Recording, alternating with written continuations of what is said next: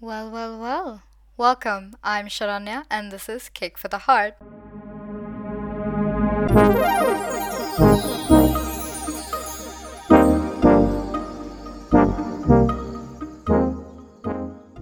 Episode 0, and so it begins.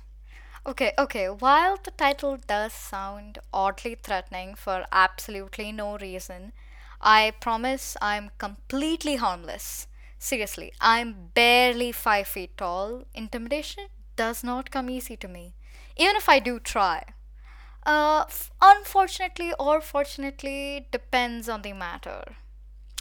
Well, gee, we have not even started, and here I am going off on a tangent. But without further delay, let's dig in.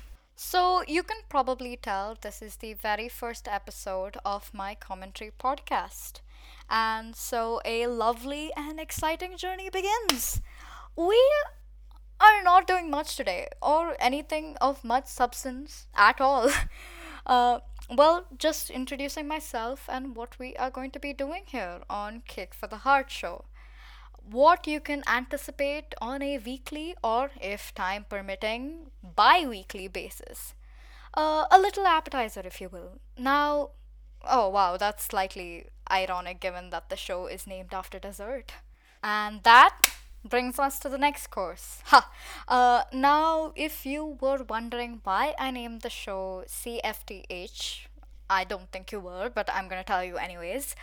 Uh, so I named the podcast Cake for the Heart in direct link to the expression chicken soup for the soul.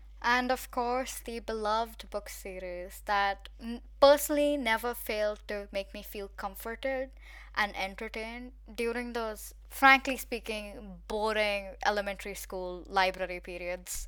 While chicken soup makes you feel all warm and fuzzy inside, cake to me is enjoyable and light, but elaborate and carefully prepared with lots of love, and I want to convey the same with my content. The audience, you guys, should ideally speaking feel lighthearted and satisfied after listening to an episode, similar to what I feel after eating a slice of cake. In my very unbiased and obviously very important opinion, a bite of heaven, to be frank. Um, the episodes itself are going to be named according to parts of the topic I'm covering. That sounds a little confusing even to me. So, for example, uh, if I'm covering films for the very first time on the podcast, it will be called The First Take. And the next time I talk about films, it will be called The Second Take, and so on.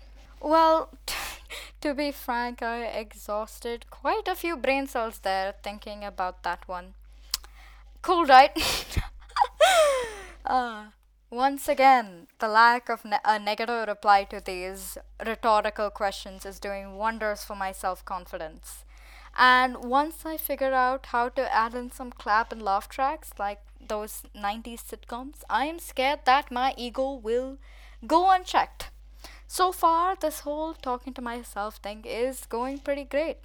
Not that talking to yourself is a bad thing. No, no. Uh, I actually have read and heard that talking to yourself is quite healthy and is an efficient way to sort out your thoughts, and we can all use a bit of that. Definitely me. Uh, It's a short attention span. And the next thing I am going to be essentially talking to myself about is the actual type of content that we will be covering on the show. Drumroll, please. Oh, wait, right. Uh, this show is going to be about pop culture or popular or mass culture, if you will.